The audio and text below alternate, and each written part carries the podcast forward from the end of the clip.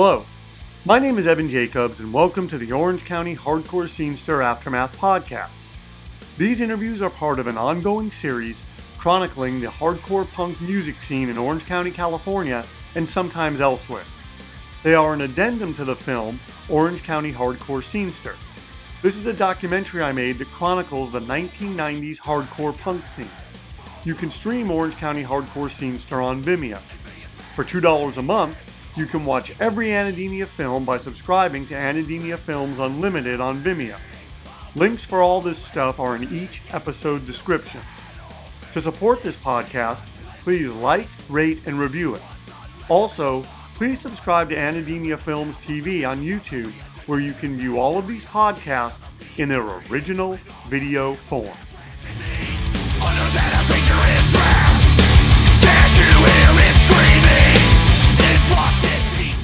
Is that why they were so hands off as far as recording? And you said even with like, because you mentioned this earlier about like the layout, like they were very hands off with everything. Just give us the product, uniform choice, thing on it, giant thing. Is this why like they were just so no, I hands think off? I think what they are, the music industry, uh, it's it's uh, as you know, Evan, the music music industry is full of people, artists that um, got screwed.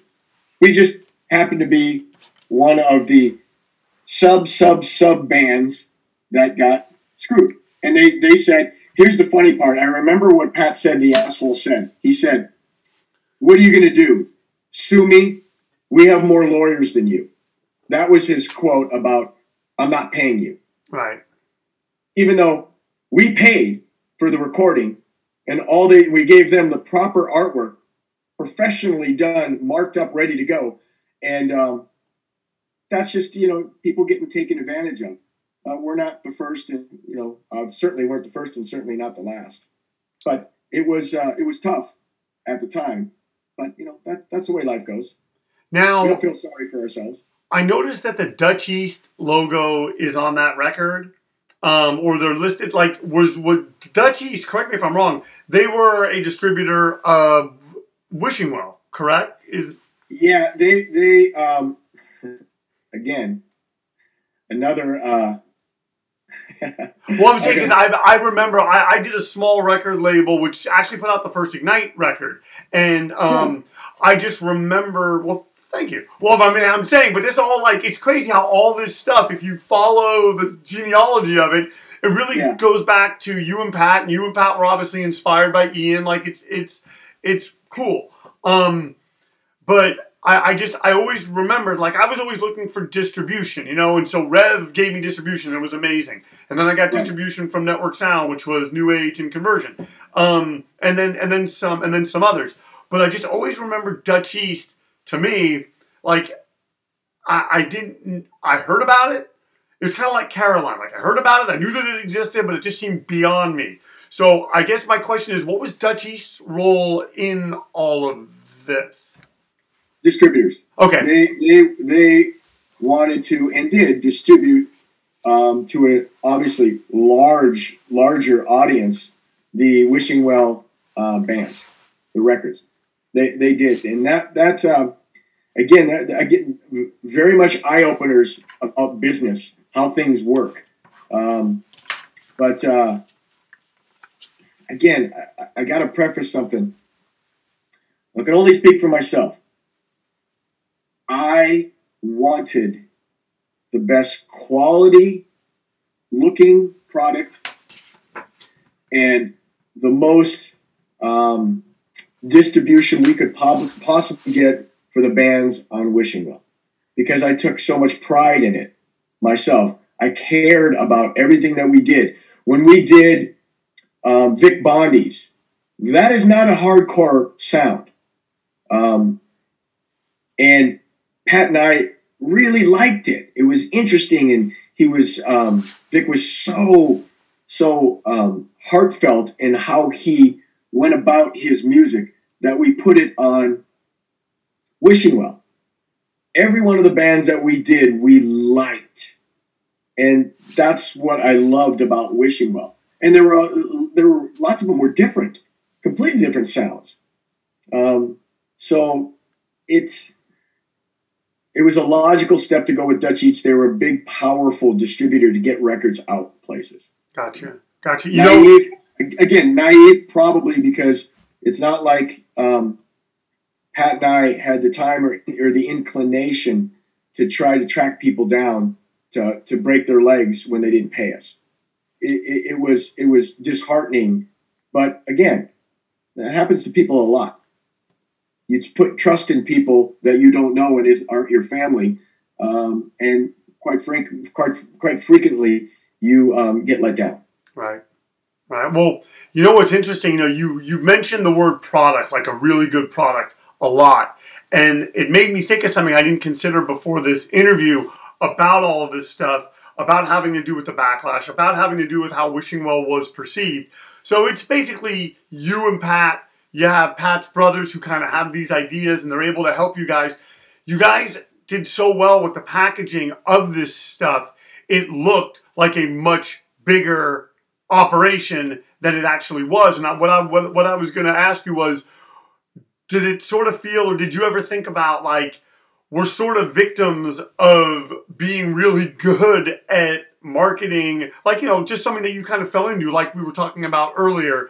Um, did you ever sort of feel that way? Like people don't really understand this is a mom and pop shop. It's not some crazy, you know, amazing warehouse filled record label where we have all these employees and you know we can do whatever we want at the snap of a finger.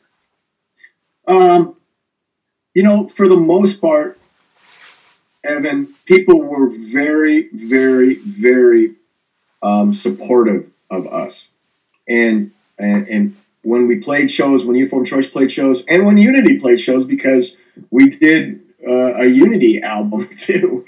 Um, um, it was it was worth um, all the hard work when people really liked the product. I got lot. I mean, I got so much mail. Obviously, we got just tons of mail. Hey, could you send me stickers? Can you send me flyers? Hey, you know this kind of stuff. And I tried to really keep up with people um, a lot. And I know that um, somebody like Ian and, and, and, Henry and these guys have continued to do it to this day.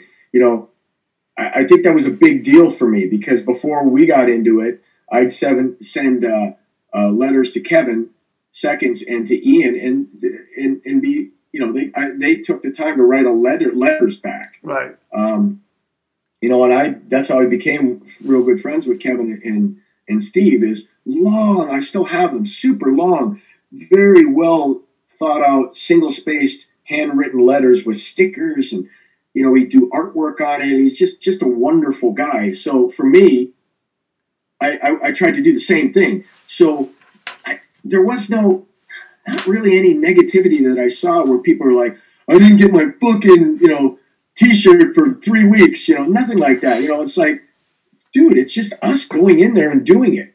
You know, it's Courtney printing them, um, and Pat and I doing um, everything else.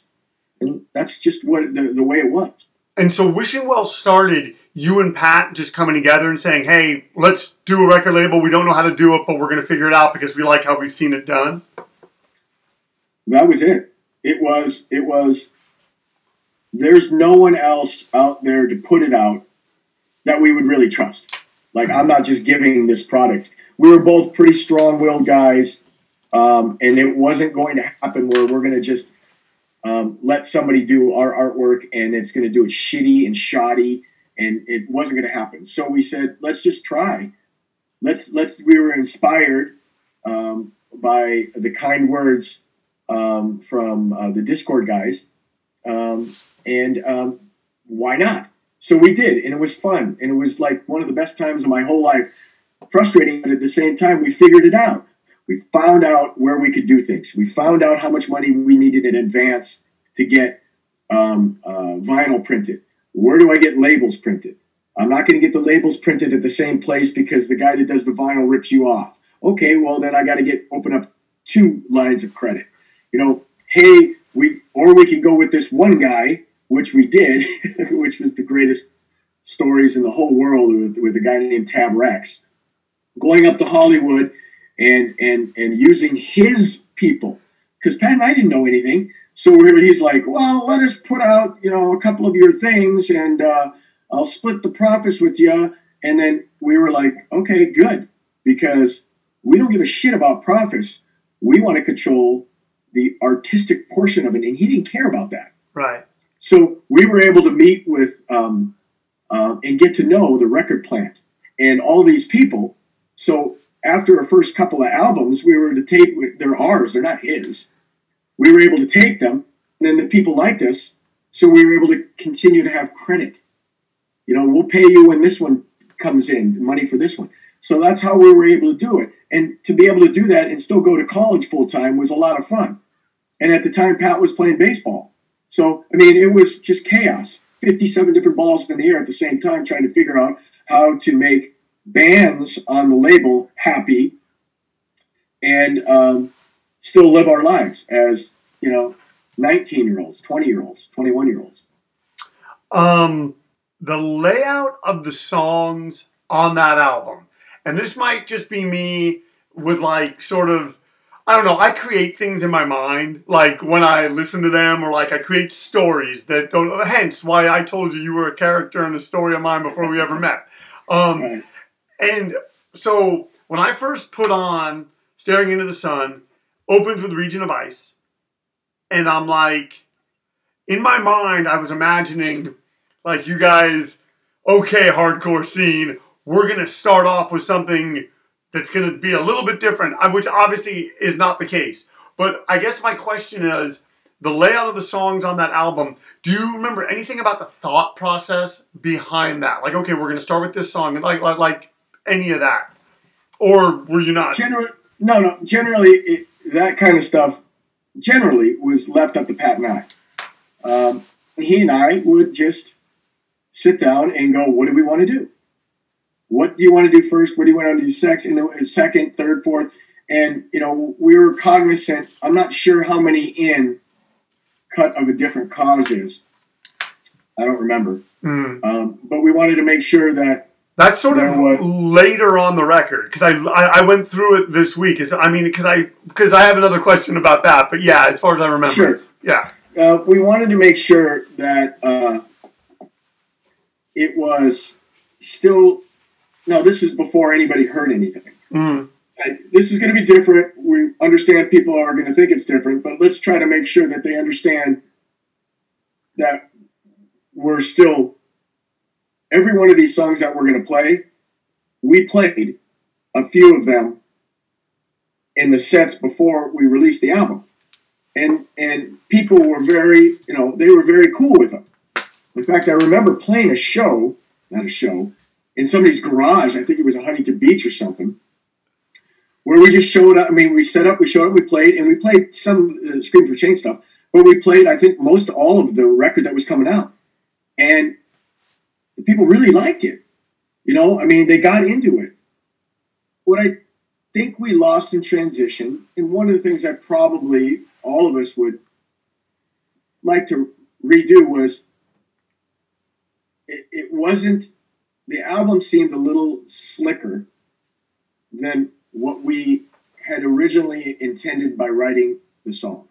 That's all, and that's just and and it it, it was it wasn't as uh, raw as the songs were originally intended, and that's just us being naive. And you you get with um, an engineer that is not a punker that goes, hey, you know, you could really make this sound better if you do this and this, and we're like, oh, oh you know, oh, okay, let's try that. So n- no excuses. I wouldn't change what I, I, said earlier. I wouldn't change anything because it gets you who you are. Right. You know, you pick and choose what you want to do in your life. That that's never going to work. You learn more by your mistakes uh, in my particular um, uh, life than I do with the, the conquests.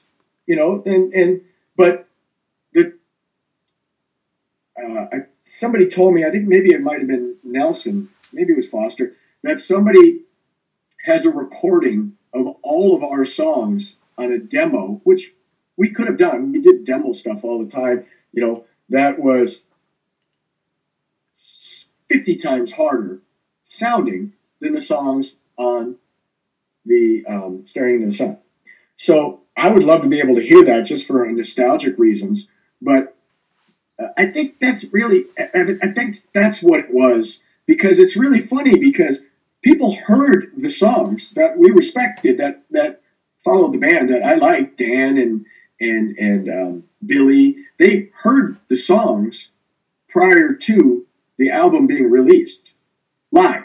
I mean, so um, whereas I'm sure they thought it was like Once I Cry. If you heard Once I Cry, you would go, really? Well, if you saw Once I Cry live, people went fucking bananas. Right. Because, you know, it's a slower song, but it also was, you know, Pat went ape shit, screaming and jumping around, and I went bananas playing.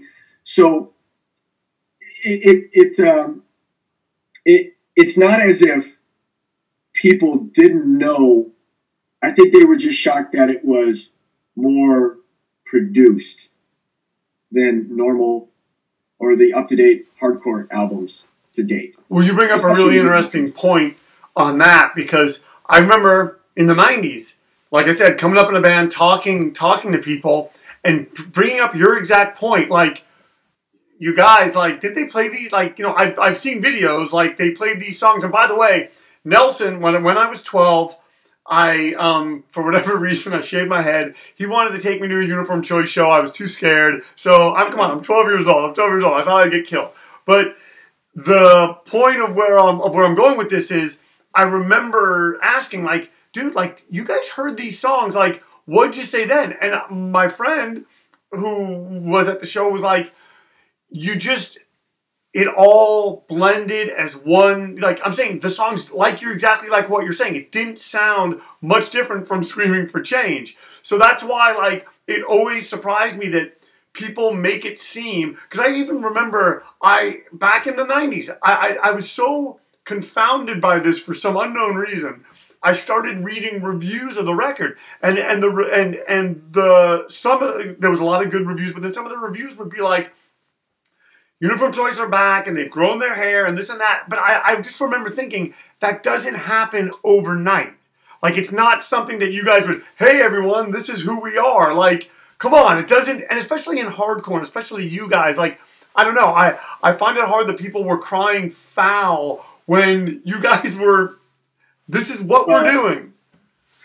First of all, Dave had long hair the whole time. Mm-hmm, mm-hmm. And Vic had a medium man's regular haircut the whole time. Neither of those guys ever shaved their head ever. Okay, so Pat was always bald, and I was bald because we went to a um, Catholic high school, which if you play sports, you have to shave your head. So it was the best of both worlds. Who cares? I got to shave my head anyway. Right, right. So when he got out of school, I didn't want to shave my head anymore, and Pat didn't want to shave his head anymore. And by the way, strangely enough, I did shave my head. I think it was like freshman or sophomore year, just for fun. You know, in college, I'm saying, just for fun. And it was hilarious because I got people, oh, cool, he's back, or they're back. I'm like, who cares? You know, Walter, old guitar player. What a great guitar player, great guy. Walter's had long hair. Um, forever. Right. You know, but you know, it, it's funny. It, uh, Kevin uh, Marvelli, Kevin Seconds, he grows his hair a little bit, and people are like, "Oh God," you know, ourselves and New Wind, which I loved. No, I love it. Right? Love it. Love it. New Wind, one of my favorite yep. band uh, uh, albums. Love it. Um, but it's so funny that no one is immune. It was immune. You know, Brian Baker, uh, maybe for my money, the, the, the greatest hardcore guitar player um, to ever live, right? And he and I don't share a lot of views um, on a lot of things, but I will tell you, a wonderful guitar player. Oh yeah, wonderful. Yeah. You know, he grows his hair long and wants to do a couple other things, and all of a sudden, you know, oh, he stinks. Right. Well, are you kidding me? You know, he was in Minor Threat as a kid, Dag Nasty. He was Dag Nasty, you know, the main oh, guitar, yeah. uh, writer of everything. How could you? I, I never understood that. I, as you get older, as I got older and I got to meet those guys, you know, uh, you're, people are nothing is ever as good or as bad as you think it's going to be before you you you you, you meet people or do something. Amen. And to this day, I, I love all of the things that they do. Embrace, Rites of Spring, all that. I love it. That doesn't mean that I have to share every single view with them. You know, I've been married uh, uh, for a million years. We don't share views on certain things. So, you know, that makes things interesting. You get to hear somebody else's perspective rather than just, you know, put this is mine. I'm smarter than everybody. So I, I, I embrace that. I do. I love that. The way somebody was brought up and how he sees um, the political climate or how he sees how things are, how music is. I think that's fantastic. Or she, how they do that. I think it's fantastic. So I always think of it as a learning experience, not somebody that I would, uh, you know, okay, well, they're not in my camp. And that's exactly what happened to Uniform Choice. Oh, you guys aren't in the hardcore um, camp anymore because you know the music is is not quite as hard, and um, you grew your hair. You know, but you know that's to be accept, expected. We knew that, and you know it is what it is. That's about maturity. You're not going to please everybody, and uh, certainly if you try, you're going to fail. That's, that's the way it is. How long did Staring into the Sun take to record?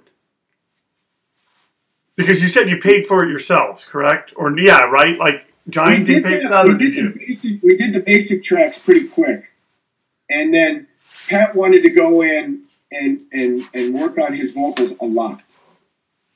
And I always liked to go with um, to every every recording session. You know, I want to be there. I want to do this. I even did it with Winds of Promise.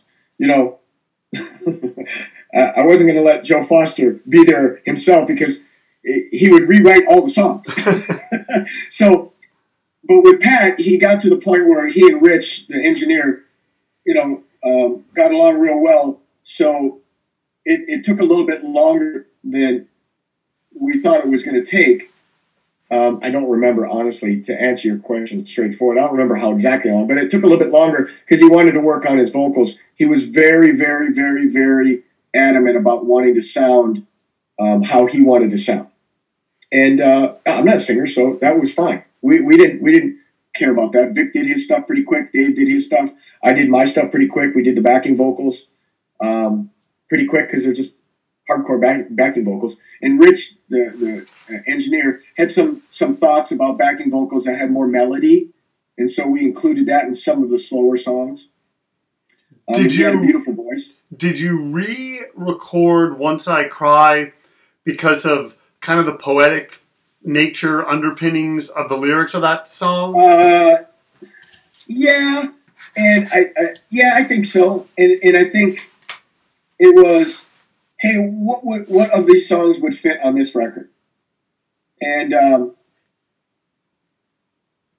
and it was just it, it wasn't you know some of these things when you when I, I'm looking back and thinking back on them, it wasn't super well thought out.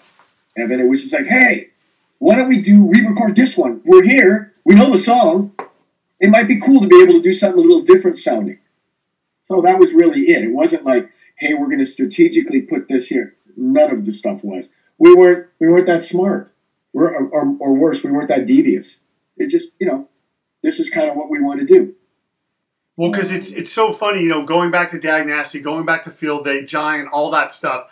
Um, there's like uh, a version I want to say I believe it's Under Your Influence where it's uh, 12 ounces of courage and I feel fine. Like I, I always thought that they were sort of not like laughing or casting aside, you know, the people that really cared about that music. It was sort of like saying like to the to kind of to the people that had not been very kind to them and and said things and, and, and cast aspersions on them that you know and, and and sort of assumed certain things hey you, you know what? You're so bothered by this. Well you know what? We're just going to rub your noses in it. I always wondered like oh we're uniform choice basically saying listen you guys want to mess with us? Well we're going to mess with you right back. But apparently no. I was 100% wrong. No, no, no. I would tell you that after the record came out for a while, there was how can I put this? we were aware, we were aware of people being a little bit taken aback by it, but at the same time, it's like this: we were not, and I'm going to put this as delicately as possible. We were not really that intimidated by other people um, not liking the direction we were or or disagreeing with us. We weren't there to cater to anybody. That doesn't mean we thought we were better or worse than anybody. We never did. Um, shit, on tour, the first tour, somebody wanted to play. We were supposed to headline a few shows in Canada, and um, they were like, "Well, you know, we're a bigger draw here," and we're like, "Okay, whatever, right?" And then we'd play the best show the whole fucking tour, go absolutely ape shit, and then you know, instead of going "fuck you," we should have played after you, or you know, we'd go, "Okay, well, try to follow us." That was our philosophy. So we weren't really that interested in um, uh, what people thought. If it was really negative, um, it didn't. We didn't lose sleep over it. And secondly, we were aware that it was a change, and that it's okay for people to not, you know, hey, listen, you don't have to fake and tell me I'm the greatest guy in the world or it was the greatest record. You know, give it some time and maybe you'll kind of get it later. Um, and if you don't, that's okay too. You know, it, it wasn't, it wasn't, it wasn't as if we were that worried about what people thought. We cared about what they thought. You know, we didn't just do it to say fuck off. But it's like, okay, well, you know, life, goes on. You've got to be a big boy. If you're going to take the time to buy equipment, this is my philosophy. Right. Even when we went on tour for 19 and 88 and 89, I watched all of the opening bands. Pat did too. We we cared about them. It takes a lot of balls to um, buy equipment, learn how to play, get get like-minded guys thinking together, rehearse for a long time, and then the big step is to get a show in front of your, your friends um, and and put yourself out there. You know, that takes a lot of balls because you could fail. So you can't be afraid to fail because then you always will. So we did the Screaming for Change and then and, and with Pat and with I, Pat Pat Dyson and with, with me. Then we did uh, Staring into the Sun, and you got to stick yourself out there sometimes and there's going to be good and there's going to be bad. We weren't that worried about it. It was annoying, but let me tell you, nobody said a fucking word at the shows. Nobody was up there. You guys are sellouts because Pat would have taken Mike and knocked all their fucking teeth out. So, and that's you know, for better or worse, that that's the truth. Well, what's also interesting, and you talked about this before, which was actually one of my questions too. Like, and it really hit me listening to the record this time it's not like that whole thing, and it would have been fine if this was the case. It's not like that whole thing is this slow mid-town. I mean, that's a very fast record. There, there's, there's not even, there's not a four-minute song. I think you know some of the, most of the songs, not even most, a few of the songs are barely over three minutes. And it's like what you mentioned: "I Am You Are," "Wish to Dream," "Region of Ice." I mean, there's a lot of really fast songs on that on that record, and so it's almost like like I can look back on it now and I'm like I'm like wow there wasn't like there wasn't that much difference and then the stuff that they were doing like you were progressing as as a uh, band now like as you know I wasn't around during that time I guess in the quote thick of it but it really is interesting because you listen to that record, those fast songs didn't happen by accident. I don't, you know, and I mean, obviously, based on what you've said here today, it wasn't like you guys put them on the record like, oh, well, this will appease that hardcore, no. so right? It, it, no, was... we no, we loved the music. I loved hardcore.